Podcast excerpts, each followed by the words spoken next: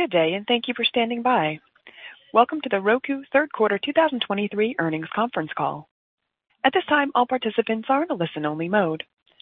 After the presentation, there will be a question-and-answer session.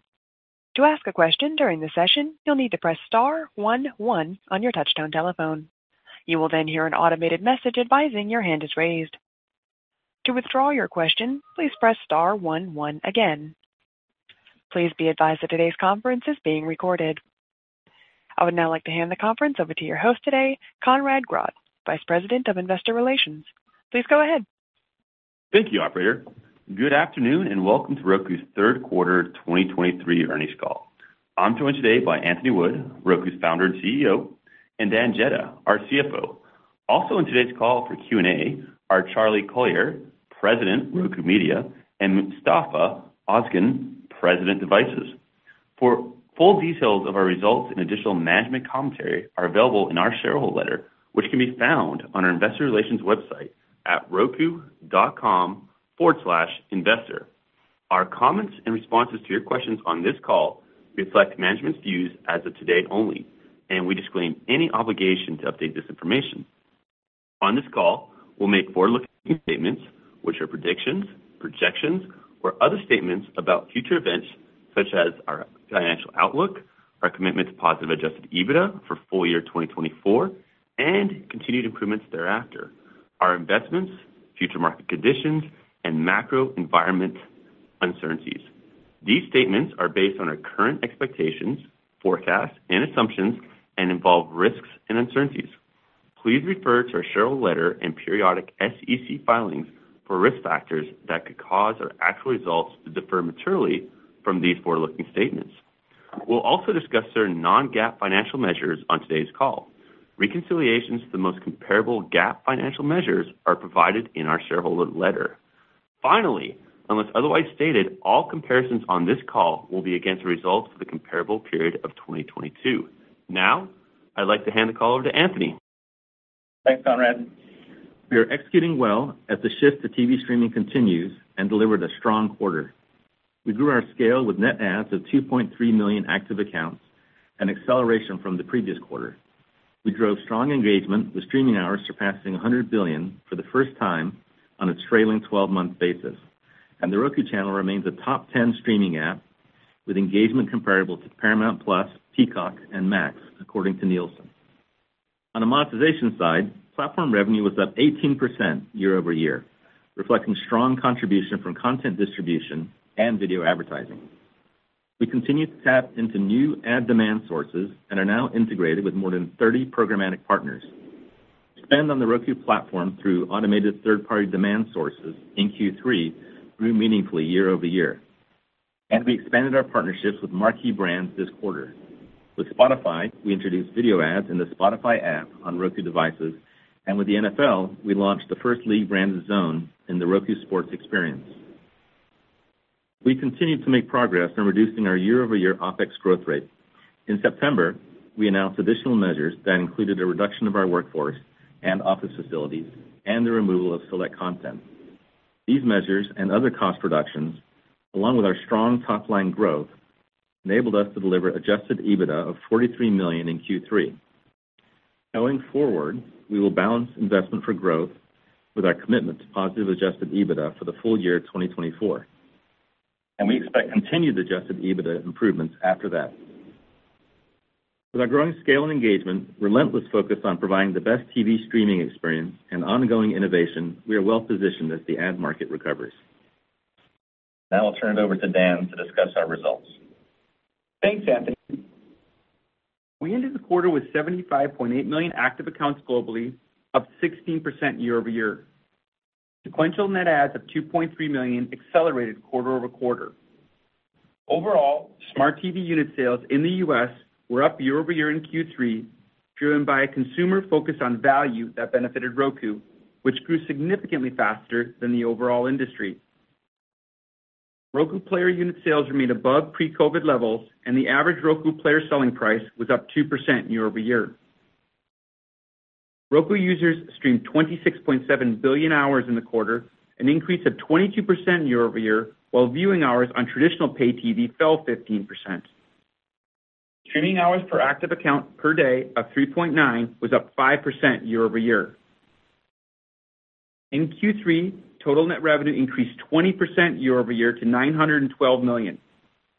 Platform revenue was up 18% year-over-year to $787 million, driven by both content distribution and video advertising, offset by lower media and entertainment promotional spend.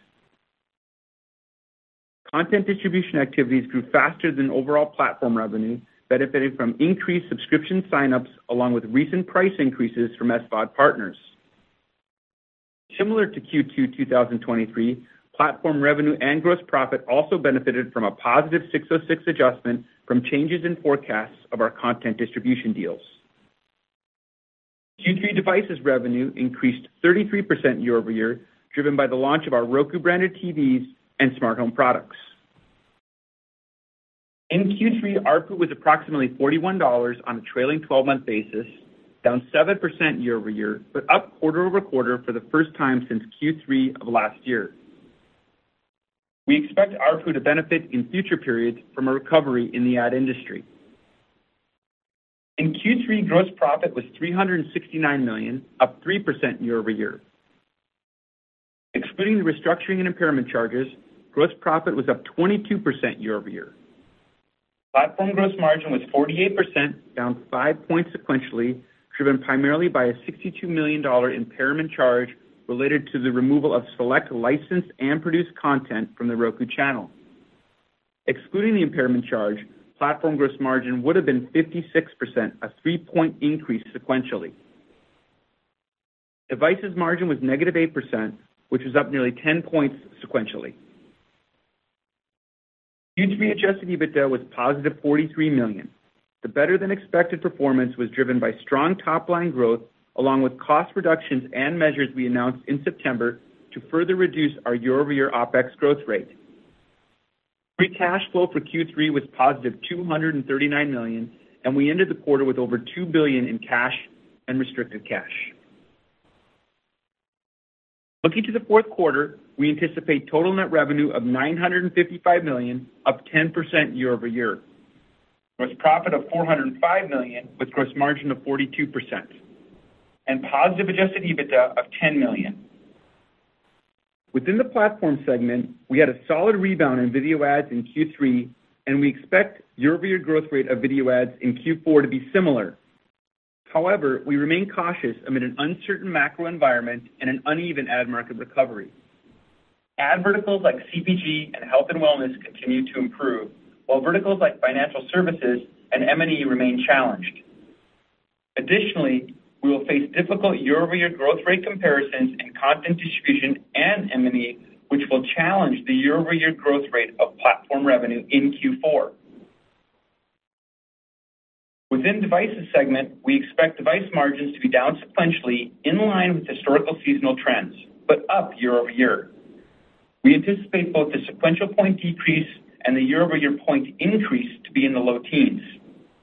As a reminder, Q4 is traditionally a heavier promotional period in the retail calendar, resulting in lower device margins in the quarter relative to other quarters. Turning to OpEx, we anticipate Q4 year-over-year growth in the negative mid-teens, a significant improvement from OpEx year-over-year growth of approximately 70% in Q4 of last year. We will continue to operate our business with discipline to defend margins, with a focus on driving positive free cash flow over time. Additionally, we remain committed to achieving positive adjusted EBITDA for full year 2024, with continued improvements after that. We will balance this commitment with investments to further expand our scale, engagement, and monetization. With that, let's take questions. Operator? As a reminder, to ask a question, please press star one one on your touchtone telephone and wait for your name to be announced. To withdraw your question, please press star one one again. Please stand by while we compile the Q&A roster. Our first question will come from the line of Cory Carpenter with JPMorgan. Hey, thanks for the question. Um, hope hoping you could go a bit deeper just into the different trends you're seeing across M&E upfronts in the scatter markets.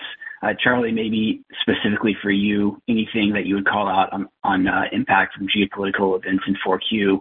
And then Dan, maybe if you could just tie it all together into how those kind of various crosscurrents got you to your 4Q guide. Thank you. Hey, Cory. Thanks. This is Anthony. So um yep, Charlie will take that first part of that question, and Dan, the second part. Great. Thanks, Anthony, and hey, Cory. I hope you're well. Uh, you know, I'll start in second quarter. You know, we saw a continued rebound in video advertising from second quarter into third quarter. And in third quarter, year-on-year growth of video advertising on Roku actually outperformed the overall ad market and the linear ad market in the U.S. So while we're optimistic about the ongoing rebound in video advertising on our platform, uh, we remain cautious about the uncertain macro environment and the uneven ad market recovery by category. Actually, Cory, for instance, uh, CPG and health and wellness are growing and doing quite well, but there are still categories like financial services and insurance that are not recovering as quickly. And you mentioned M&E. You know, I expect M&E to be further pressured in fourth quarter by, of course, the limited fall release schedules, uh, because of the labor strikes. And, you know, there are some challenging comps. Last year, if you remember, included the World Cup and a healthy seasonal and full theatrical schedule, uh, and more. So I'd say sort of trend-wise, we had a solid, really solid, uh, rebound in video ads in third quarter. And though there are the ups and downs I mentioned, we're executing well, and I fully expect the year-on-year growth rate of video ads in fourth quarter to be similar to third. Dan, you wanna- Yeah. Hi. Hi, Cory. Thanks for the question. Uh, let me just tie that, uh, what Charlie just said into how it impacts uh, the Q4 guide. Yes, we did have a very solid video ads rebound in Q3. We do expect, as Charlie said, the year-over-year growth rate in video ads to be similar in Q4. And He also, um, you know, said that we remain cautious and uncertain for the macro environment, the uneven ad market recovery. I do wanna add that we also do face a difficult year-over-year growth rate comparison in content distribution and M&E. and That does challenge the sequential growth rate change from Q3 to Q4. We had a very strong Q3 in our content distribution activities. That comp gets harder in Q4, and that's factored into our guide. Um and so from a sequential basis, when you look at Q4 2023 growing slower than Q3 2023, some of that uh, is uh, the harder comp, and some of it is timing. If you look at our H2 compared to H1 of this year relative to our H2 compared to H1 of last year, you'll see a 9-point sequential change in the second half of 2023 relative to 2022. Um, so That's also playing into the guide. And I'll just end by saying we expect to demonstrate further leverage in our business, Um, with an outlook that calls for double-digit increase year-on-year in gross profit and a double-digit decrease year-over-year in OpEx. And that's what's driving the positive adjusted EBITDA for Q4. Hey, Cory, this is Anthony again. Thank you. I'll just, uh, if I could just wrap it, I'll just add that I, you know, I feel good about our commitment to achieving positive adjusted EBITDA for the full year 2024, uh, and obviously with continued improvements after that. I also feel good about continuing to invest in our business, Uh, while also meeting those targets. So, um, you know, things are looking good for us right now. Thank you. Thanks. Our next question comes from the line of Michael Nathanson with MoffettNathanson. Thanks. Hey, Charlie, I have two for you. One is, as you noted in the press release, Roku Channel is up 50% year-over-year. You talk a bit about what's changed on your watch in terms of how you program it versus previously? And then secondly, we're all focused on Amazon entering the market for um, Prime Video ads. What do you think it means for more broadly the ecosystem, and then any competition that you think you'll hit as they enter uh, for Prime Video advertising? Thanks. Hey, Michael, this is Anthony. Why don't we start with the question about video ads and competitors and um and then Charlie can uh expand on the rest of your question. So you know, just I just I would say, you know, first of all, we're the leading TV streaming platform. It's a great position to be in. We get asked about market dynamics a lot. You know, we founded Roku on the belief that all TV, including advertising, is gonna be streamed, and we're obviously seeing that happen. We're well into that transition, but there's still a long way to go. Traditional TV ads in the U.S., as everyone probably knows, is a $60 billion a year business. It's all gonna move to streaming, and there's gonna be multiple winners. Our platform obviously has significant scale, engagement, first-party data, unique ad products. You know, and like we said before, in the U.S., our scale is approaching half of broadband households. You know, that makes us a tremendously important platform to be in, and be involved in for everyone in the ecosystem. Our streaming hours passed 100 billion hours, a great milestone for us. The Roku Channel, uh, you know, which Charlie will talk more about, but it's our it's a top 10 streaming app uh, on our platform and represents nearly 3% of all TV streaming in September, not just on Roku, but across everywhere, which is comparable to the engagement of apps like Paramount+, Peacock, and Max. So, you know, we're in a great position. We're a strong part of the ecosystem. We're executing well. And if I think about, you know, a couple factors that would impacting our, the growth of our video ad business specifically, the most important one, which we've mentioned before and continues to be the most important, is just the macro. Is well, one is the macro environment, which, you know, is um is impacting everyone right now. And then, but the second one is just how fast advertisers move from traditional TV to streaming. Uh, you know, there's still a lot of dollars that are in the traditional pay TV ecosystem that are all gonna move to streaming, and that's a big factor in terms of our growth. And I think as services like, you know, uh, services that were traditionally ad-free start to add ads, it does have the benefit of um, creating more interest in of advertisers and moving their ads to streaming. So that's a positive benefit for us. Um, and then I think, you know, another thought I have that maybe most people don't think about is if you think about The Roku Channel, you know, as popular streaming services make the trade-off to add ads, it levels the playing field in viewers' minds with services like The Roku Channel, which are already ad-supported. In other words, the streamer in streaming services that don't traditionally have ads as they enter the advertising business, you know, I believe it's gonna increase engagement on The Roku Channel. So those are a few high-level thoughts. Um, and then, Charlie, you wanna- Sure. Add your thoughts? Yeah. Thanks for the question, Michael. Thanks, Anthony. Uh, look, you know, we've done a lot of uh, curation on The Roku Channel, and we feel really good about, um, you know, our opportunities there, Michael, to continue to grow. Really our focus is on bringing the right mix of content to The Roku Channel, content that our customers love and watch across what is really that curated mix of licensed content, the FAST channels, and original content. And uh to sort of summarize or prioritize for you, originals are a key part of our strategy, and I'm proud of the team and our efficient and impact-driving efforts.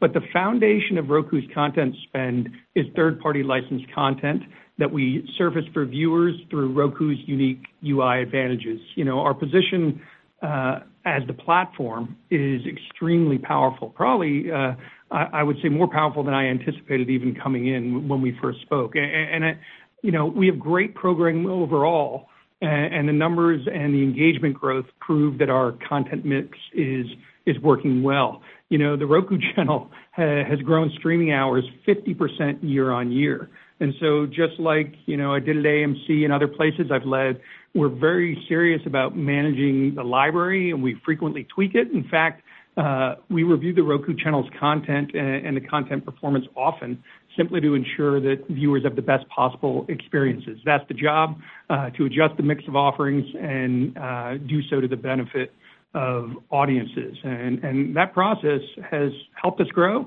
and and the engagement is growing consistently, and we we see continued growth ahead across all key content categories, uh, starting with that direct license, as I mentioned, including the FAST channels, uh, and and even sports and focused in-budget originals. You know, uh, we have 400+ plus FAST channels, linear FAST channels, and they're gaining in traction. Fans noticed that our NFL partnership continued to grow, and the NFL Zone launched within our Sports Zone in September, and Roku Originals mirrored that and premiered the NFL Draft. The Pick is In. I think you just saw a clip if you were waiting on the call. Uh, uh, Applebee's sponsored that, and that provided insider access to the NFL Draft in partnership with the NFL, sitting side by side with our expanded NFL partnership. And then we did innovative stuff like we launched the MrBeast FAST channel, working with one of the most popular YouTube creators. I think he has something like 176 million YouTube subscribers.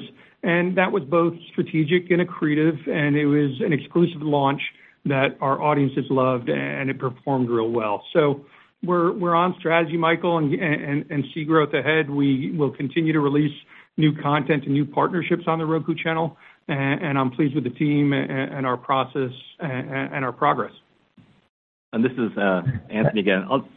Maybe I'll just point out an important component of our Roku Channel business model, which I think a lot of people understand, but maybe not everyone, which is that Roku's big strategic advantage is that um, we're the platform that a large number of people use to watch television. So, you know, approaching half the broadband households in the United States, when they turn on their TV, the UI that they see is the Roku user interface. And, um, and so one way we use that is to help recommend content to our. We use it to recommend content that's in The Roku Channel to viewers. Obviously, we use it to recommend all kinds of content, but we also insert uh, and make sure that we promote content that's in The Roku Channel in our user interface when they're deciding what what to watch. And so, you know, that position in the viewer journey is a big competitive advantage, and it allows us to grow the scale and engagement in The Roku Channel with much smaller content budgets than other other companies that have similar scale have to spend in order to reach that sort of in order to achieve that kind of reach. And so it's a big competitive advantage in our business model. Thank you both. Thanks. Our next question comes from the line of Jason Helfstein with Oppenheimer. Thanks. Uh, Two questions. Um, sorry, there was an echo. Um, One, how much further does the company plan to go with DSP integrations? I think you called out 30, over 30 in the in the letter. Um, are you fully deployed with the major DSPs and agency trading desks? Just maybe help us understand what inning. Second question, Dan, can you give us your philosophy for guidance? Like, what's a reasonable kind of upside downside range, even if no numbers, just philosophically? I think just that would help investors kind of better set expectations. Thank you. Hey, Jason, uh, this is Anthony. You know, um, we're making great progress with third-party DSPs, but it's still early in sort of our journey there and and tapping into that demand source. But I'll let uh, Charlie talk about it more. Thanks. Thanks, Jason. Uh, we are seeing meaningful success with our early efforts to scale third-party DSPs. We've broadened our relationships with a full spectrum of not just third-party DSPs, but also third-party supply and demand partners. As you noted, you know, we're we're there with over 30 programmatic partners, both big and small, to answer your question. And we're spending, we're seeing them spend on the Roku platform through automated third-party demand sources, uh and and also, you know, obviously directly with us. And that grew meaningfully year-over-year in the third quarter. You know, a lot of it has to do with a concerted effort to meet marketers uh, where they wish to transact, uh, and that's been successful. It allows us to diversify demand and to demonstrate the full power and breadth of Roku's capabilities, really, no matter how an investment in Roku is transacted. And it also has allowed us to be a really flexible partner uh, in multiple ways across the markets we serve. So the initial results Uh, prove the benefits of the strategy.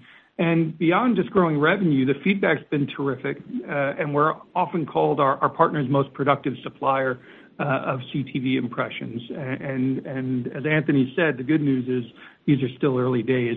I should say there's no silver bullet. You know, the programmatic market faces the same overall macro challenges as other marketplaces, including categories like insurance that are not back as robustly as several other categories.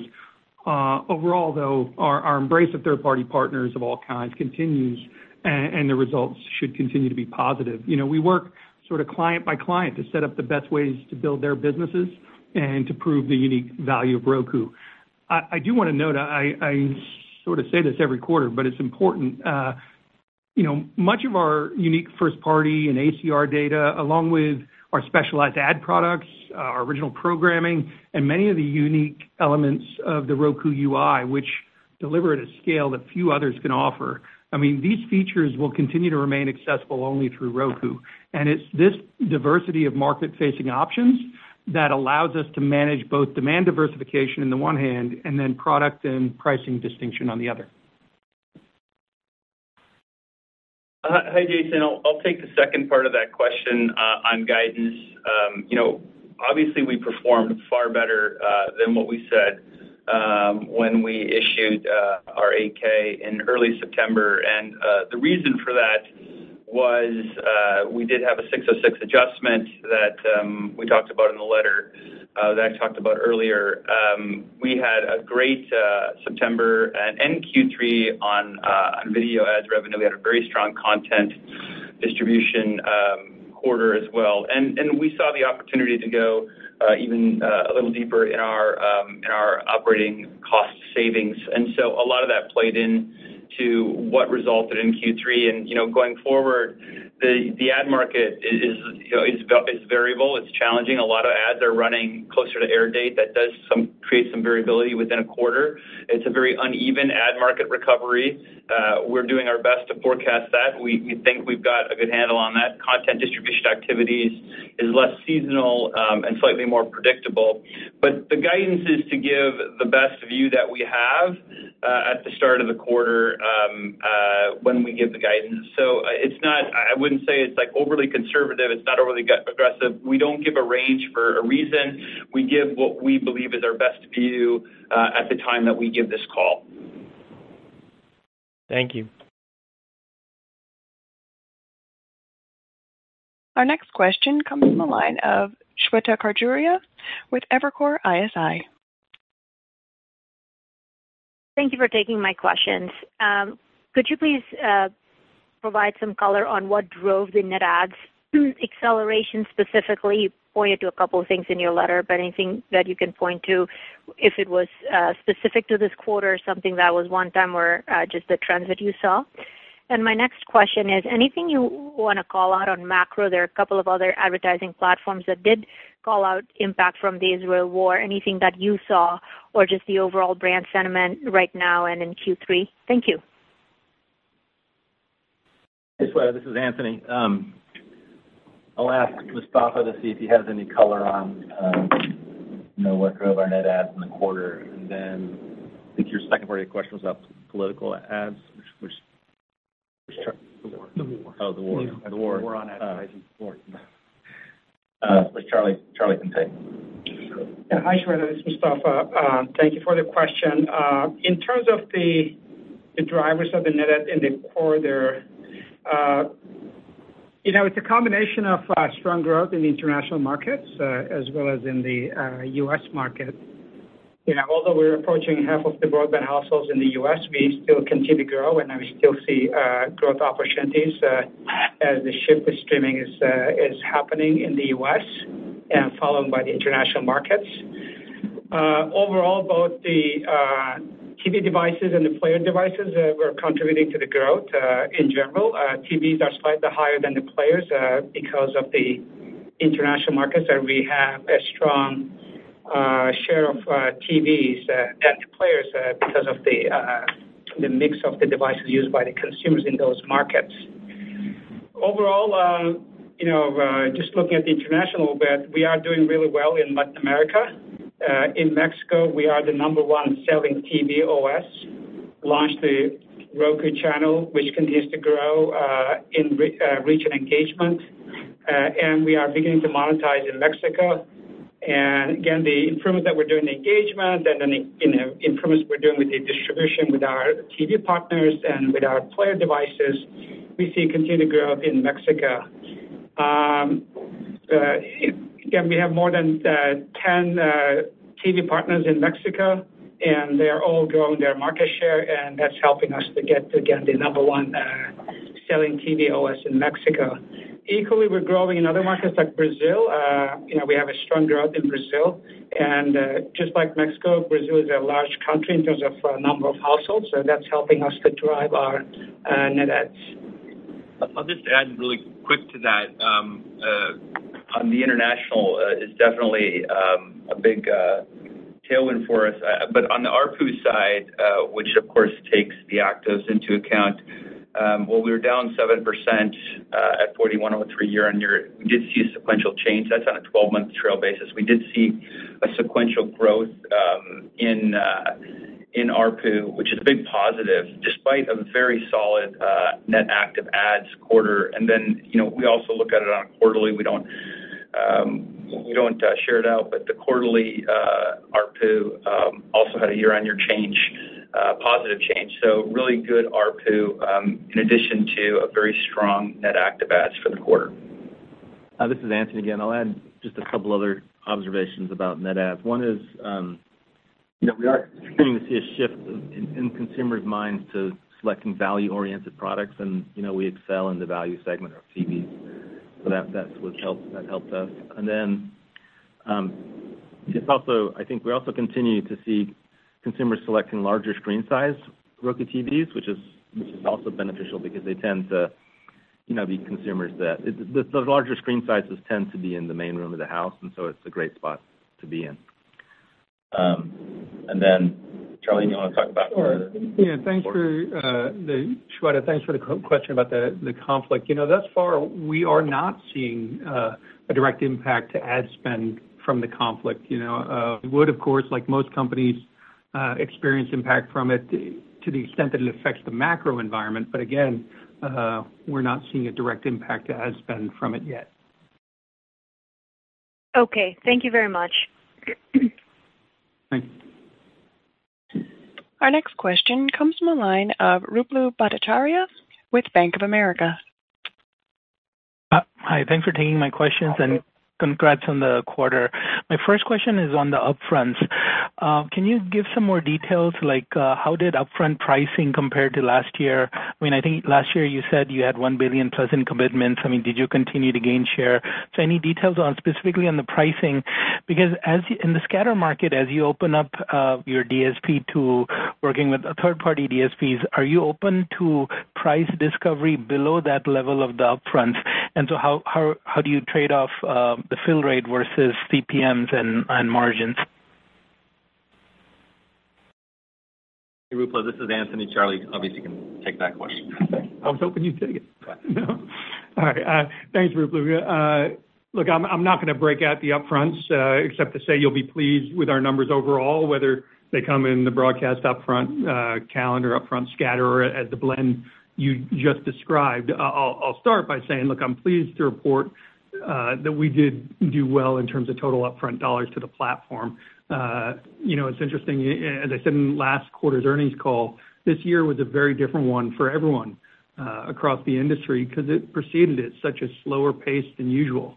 And despite the pace, it closed on time as we knew it would, and we're pleased with the outcome. It was interesting to me because the sales team pretty much pivoted from closing the upfront right into focusing on scatter.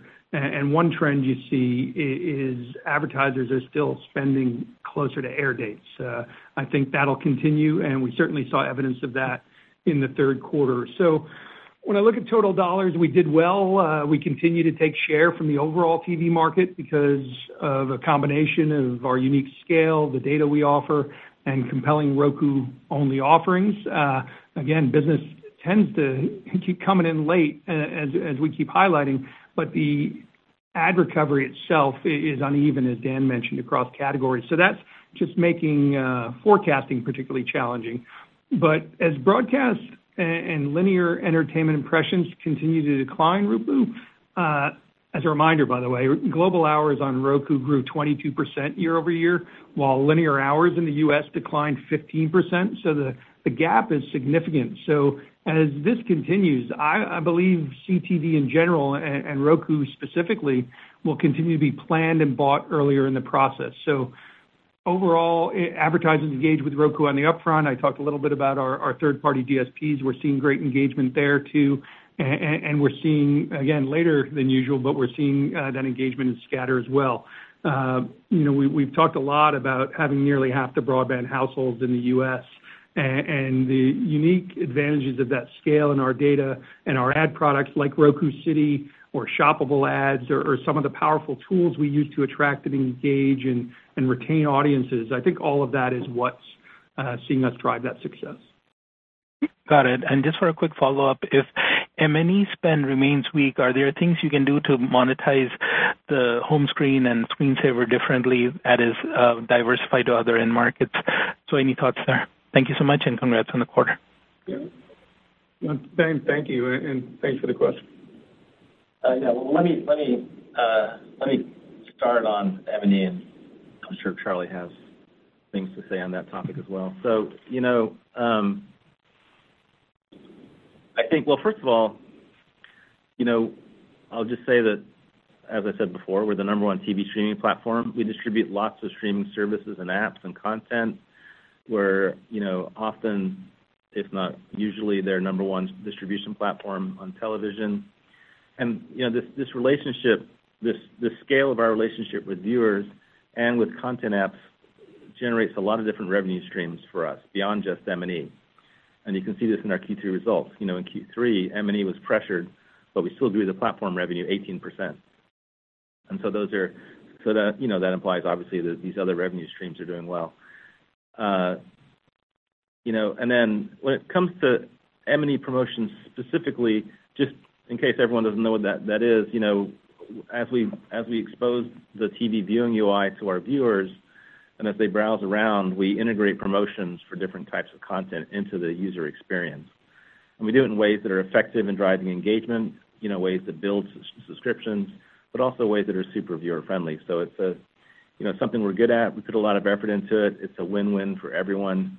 Uh, it's good for our business. It leverages the fact that, you know, one of our key assets is the user interface for selecting content. Uh, so it's an area that we continue to invest in, uh, an area that I think we're best in class in, an area that we're gonna continue to invest in. And, you know, M&E is down right now because of the current state of the economy and the ad cycle, but it's an area that I think has long-term potential. Um, I don't know, Charlie, do you wanna add your thoughts on M&E? Sure. Thanks, Anthony. And Ruplu, thanks for the congratulations. You know, we we talked a lot about diversifying demand, and and Anthony talked about integrating, you know, all sorts of different advertisers uh, and promotion into the uh, UI beyond M&E, and that's right. And and maybe I'll just add that stepping back, I think it's good to think uh, about how versatile a partner Roku is, both to M&E and to other advertisers who need to prove that their marketing is working. We have top of the funnel and bottom of the funnel impact, and we're building upon it. So just on M&E, look, we're a business builder for our media and entertainment partners, not just a place for them to invest. And that's because we make their services and content, we use the word unmissable a lot. Unmissable across the full funnel from broad reach acquisition right through to engagement. And in the case of M&E partners on Roku, that literally means, right, you see their ads on our platform and the integrations Anthony talked about, and a viewer will click here and watch the video here too. So that, that is the ultimate endemic advertiser for us, and we're starting to see that impact beyond M&E. Um, so we're effective and accountable. And what's interesting is we're finding each of our partners has individual ways of seeing the power of the Roku platform to help them build their business. And so simultaneously, we can benefit the customers or really, you know, the the consumers, the advertisers, and our M&E channel partners, and we sort of relish all three opportunities. Uh, Anthony talked about the short-term pain uh, that the M&E category is facing because of the difficult ad sales market, limited fall release schedules, and the general uncertainty. And, you know, I mentioned earlier that, you know, last fourth quarter, there was some pretty big promotional moments from the World Cup to midterm elections. But, uh, I gotta tell you, the temporary economic cycles do not dampen uh, the enormous opportunity that we see in working with our streaming partners. Um, we just have the reach and the scale and the powerful tools both to win ourselves, but also to help them win. Uh, just a few examples. You know, we produce some branded content that builds viewer loyalty, and one of our partners actually uh leans on advanced Roku machine learning to optimize their creative executions for them so they can proactively reduce churn and improve win backs. And there's lots of examples like this, and it's not just the large partners. This is really effective media. And if you're a Roku user, you probably noticed uh that a couple weeks ago, we had a fan experience around the new season of Apple's The Morning Show. And this content was exclusively available on the Roku platform. It included unlocked new material, free episodes, exclusive interviews, and a three-month uh, free extended trial for Apple TV+ subscribers. So the breadth and depth of this promotion is a perfect example of what I've been talking about uh, in this, you know, question, but answering a couple others. We're the right place for M&E and other partners to invest to build engagement, and we'll do more of it, and we'll measure it uniquely uh, for them, and we'll prove the impact.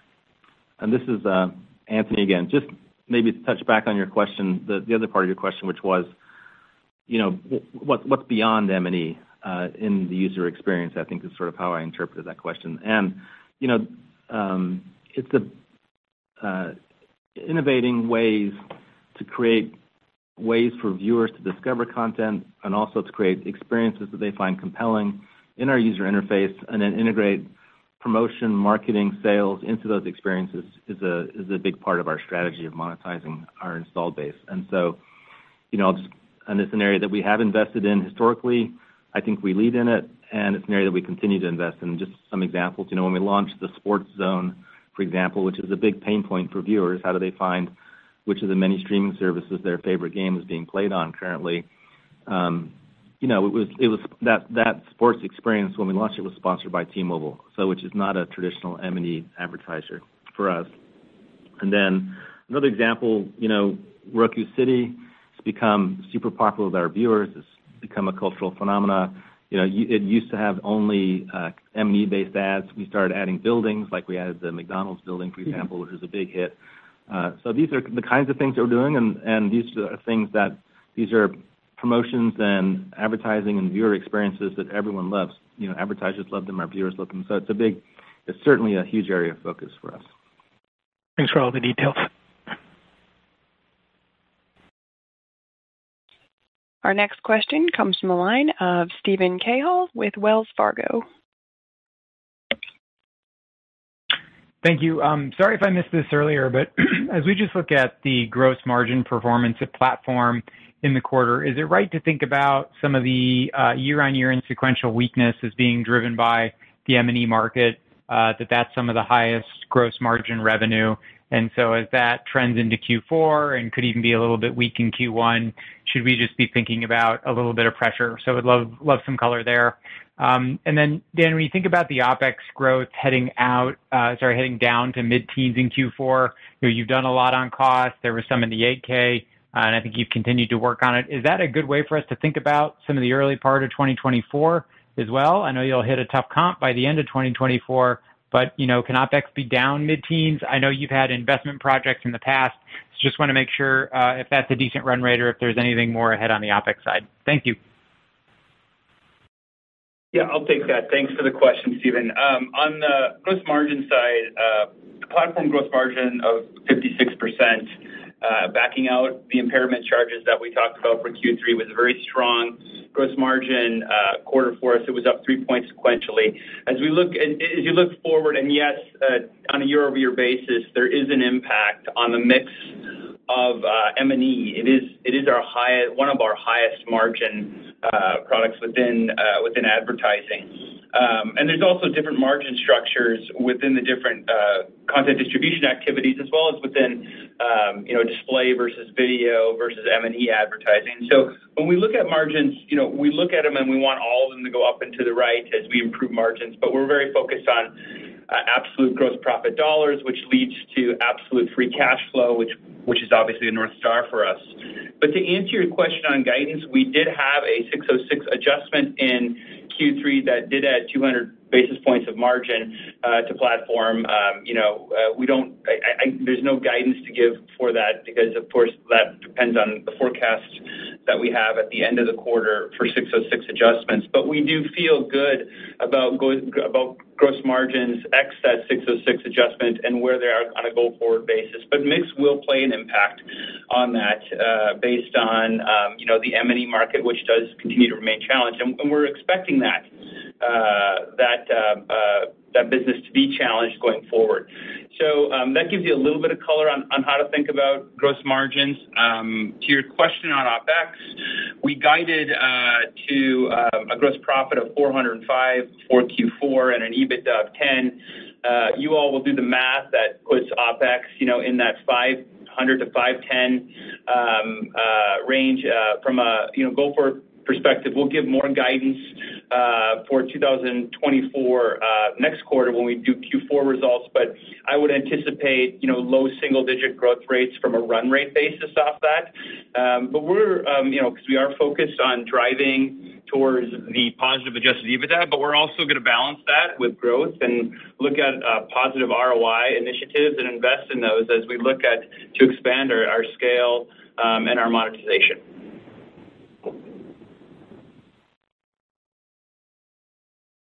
Thank you. Our next question comes from the line of David Joyce with Seaport Research Partners.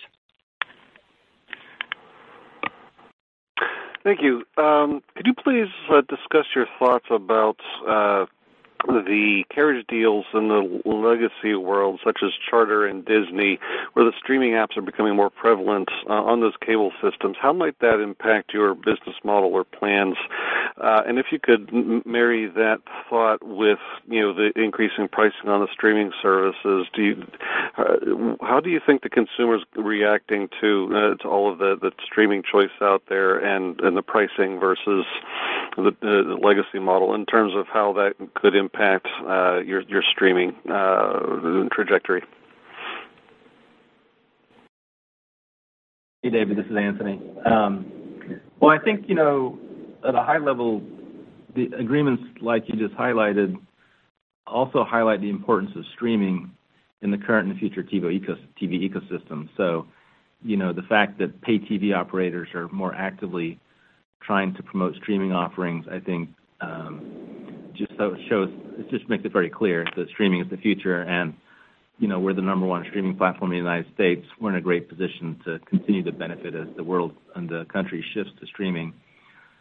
Uh, you know, in the U.S., for example, our active account base is bigger than the largest three pay TV providers combined, uh, which, you know, is awesome. I think when we started Roku, people would have thought that would never happen. We're the number one TV streaming platform in the country by hours streamed. You know, and these both, we've built both of these positions while competing with very large competitors. So um you know, so I think, you know, we're well positioned to continue to monetize viewer activity engagement on our platform, no matter where the viewers obtain their streaming subscription credentials. So you know, I just think we're in a great position. You know, these pay TV companies are trying to figure out how to, you know, make the transition to streaming. But, uh, you know, it's gonna be very tricky and very difficult for them to do that. Uh and if you look at the Roku platform, you know, it serves not just viewers that are cord cutters and the, you know, just sign up for Netflix and YouTube and The Roku Channel, but also, uh, you know, we do serve pay TV operators, uh, pay TV customers. Virtual TV services are very popular, even non-virtual TV services. Like, for example, I personally live in a Spectrum area, and I use Roku, obviously, to watch television, but I also subscribe to the Spectrum app, which is a great app on Roku as well. So, you know, I think that we're great at selling subscriptions. We monetize all viewer activity, not just by selling subscriptions. Uh, and we monetize viewers no matter how they obtain their streaming credentials. And we're, you know, extremely well positioned to continue to do well as the world shifts to streaming. I think our big headline is gonna be that you watch TV through Roku. Yeah. Surprising. It's huge. I have a pay TV subscription. Right. But it's through the Spectrum app on Roku. Uh, all right. Appreciate it. Thank you. Oh, and then you asked about the impact of increasing the price increases on streaming. I mean, you know, it's a natural evolution of the ecosystem. It it will rise it will raise overall streaming revenue. Uh and you know, I think we've seen so far it's been good for our business because we have a large business distributing content services. We do billing. You know, we have revenue share arrangements. We have a lot of different arrangements that result in that being positive for our business overall.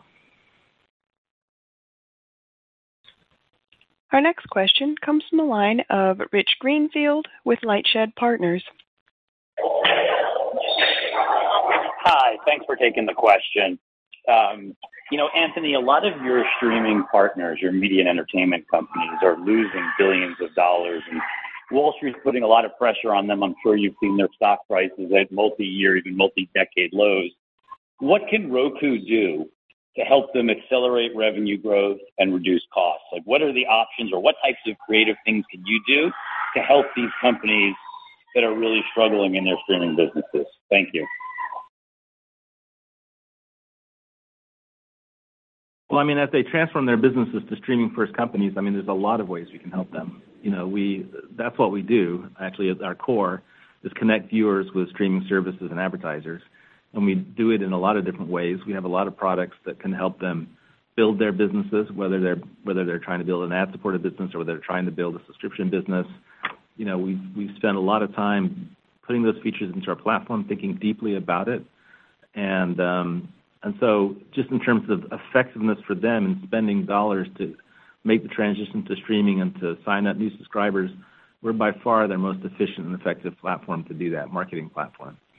So that's one. Two is, there's different ways for those companies to distribute their service. They can create apps, and a lot of companies are trying to do that.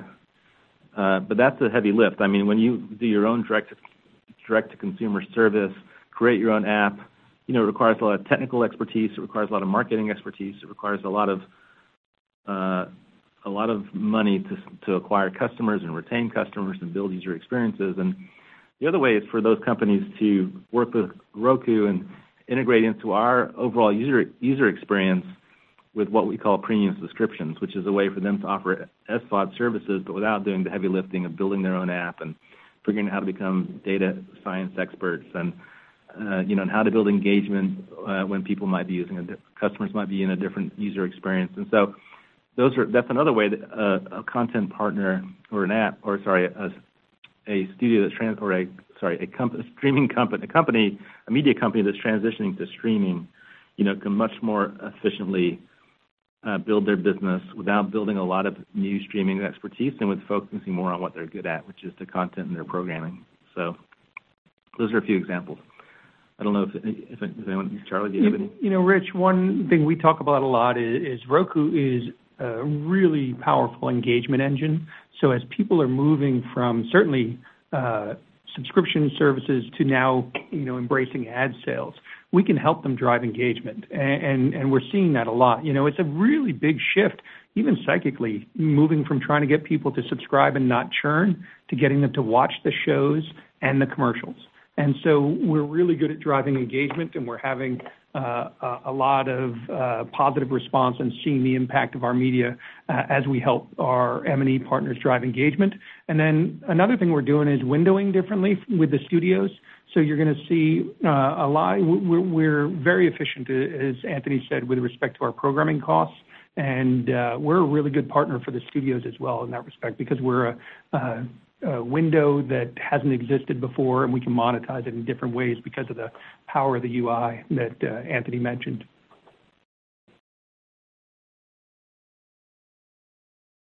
Thank you. Our next question comes from the line of Ben Swinburne with Morgan Stanley. Thanks, guys. Uh, two questions. Oh, there's an echo. Okay, it's gone. Um, I wanted to ask you guys about live programming. You guys mentioned in the letter quite a bit growth in live and the investments in live. And I think back to years ago, people probably thought live TV was gonna die and streaming would be all on demand. Um, any sense for how much of your viewing is, done through live viewing and whether that's an opportunity for you guys in terms of monetization? I would imagine it would have greater ad loads, maybe, you know, greater overall engagement levels. And um I think a lot of the investments you guys have made in content and product are around driving FAST channels, and a lot of The Roku Channel is built, particularly sports, around live. So I'd love to hear some thoughts on on whether that's that's something we should be thinking about as a tailwind to the business. And then I just wanted to ask Dan on the North Star comment on free cash flow. You guys generated, I think, about 150 million year to date. Um, any expectations you can share with us for the year or the fourth quarter, just to get a sense for what you think free cash flow might shake out for 2023? Thanks so much. Thanks, Ben. This is Anthony. I'll take the first part on live, and then Dan obviously will take the second part. So yeah, I mean, you know, well, first of all, let me just define live. So live in the streaming world, at least on our platform, means content that is truly live, like a sports game, you know, or Uh, an award show. But it also means content that is just programmed linearly, you know, because it's hard to. Yeah. Calling it a linear channel. I'm just explaining this for other listeners. So when you call it a linear channel, that doesn't, you know, the viewers don't respond to that. So we call the whole category of linear viewing live. And then, and live is something we've been focused on for at least a couple of years now, and we've built out a lot of great experiences to promote live content. You know, there's a live menu in our left-hand nav on our home screen. Uh, we built an EPG that's a, you know, electronic program guide, which is sort of like a traditional cable box UI for live programming. That's also very popular. Um and we continue to put a lot of effort into things like our machine learning algorithms, drive viewing of live. Uh, and it's very popular. It surprised me actually how popular it is. I was one of the people who thought maybe it would fade away, but that's not true. It turns out there's lots of people that um, don't wanna have to don't want to pick a show. They just wanna flip through a few channels and find something that catches their attention. So it's a big growth area for us. It'll probably continue to be a big growth area, it's especially important internationally, where linear is still super big. So um, you know, there's a lot of different categories of con- different types of content, whether it's live or VOD, AVOD or SVOD or TVOD. Um, and we put a lot of effort into all those types of content. But live, yeah, live uh, is popular and growing fast. We're also actually airing some live events. You know, we have Formula E coming up, and uh, we've done some great work with um, Miss Universe pageant. And so there are opportunities there. But also live is confusing often to the viewer, the way so many of these sports packages are being split up. So Anthony mentioned it earlier, but our Sports Zone is an incredible tool for, you know, viewers to figure out how to navigate. And actually, the consumer experience team does an amazing job helping viewers navigate to the live events that they'd like to find. So that's another platform advantage as well. They come through our front door. We make it delightful and simple for them to find what they wanna watch and get where they wanna go. We, you know, we're always looking for ways to help our viewers. So, for example, we have something called tune-in reminders, which is a way for a viewer to, like, be reminded when a live event is about to air. And they can click on an ad for an event, uh, you know, and it can schedule a tune-in reminder for them, where they'll get a notice. So, uh, it's definitely an area we're also innovating in as well. Uh, on free cash flow, thanks for the question on that. And yes, you're right.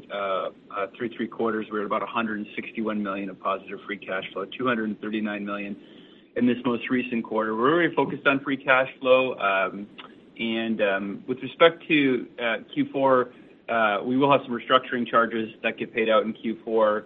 Um, so I need to wait and see, like, the timing of that relative to our working capital. Uh, obviously, Q4 is a big um, advertising quarter for us, but a lot of that collections doesn't come until Q1. And then Q1 also is a big payment for us through some of our sales and marketing channels. But that said, you know, I think that EBITDA is a very good proxy for free cash flow.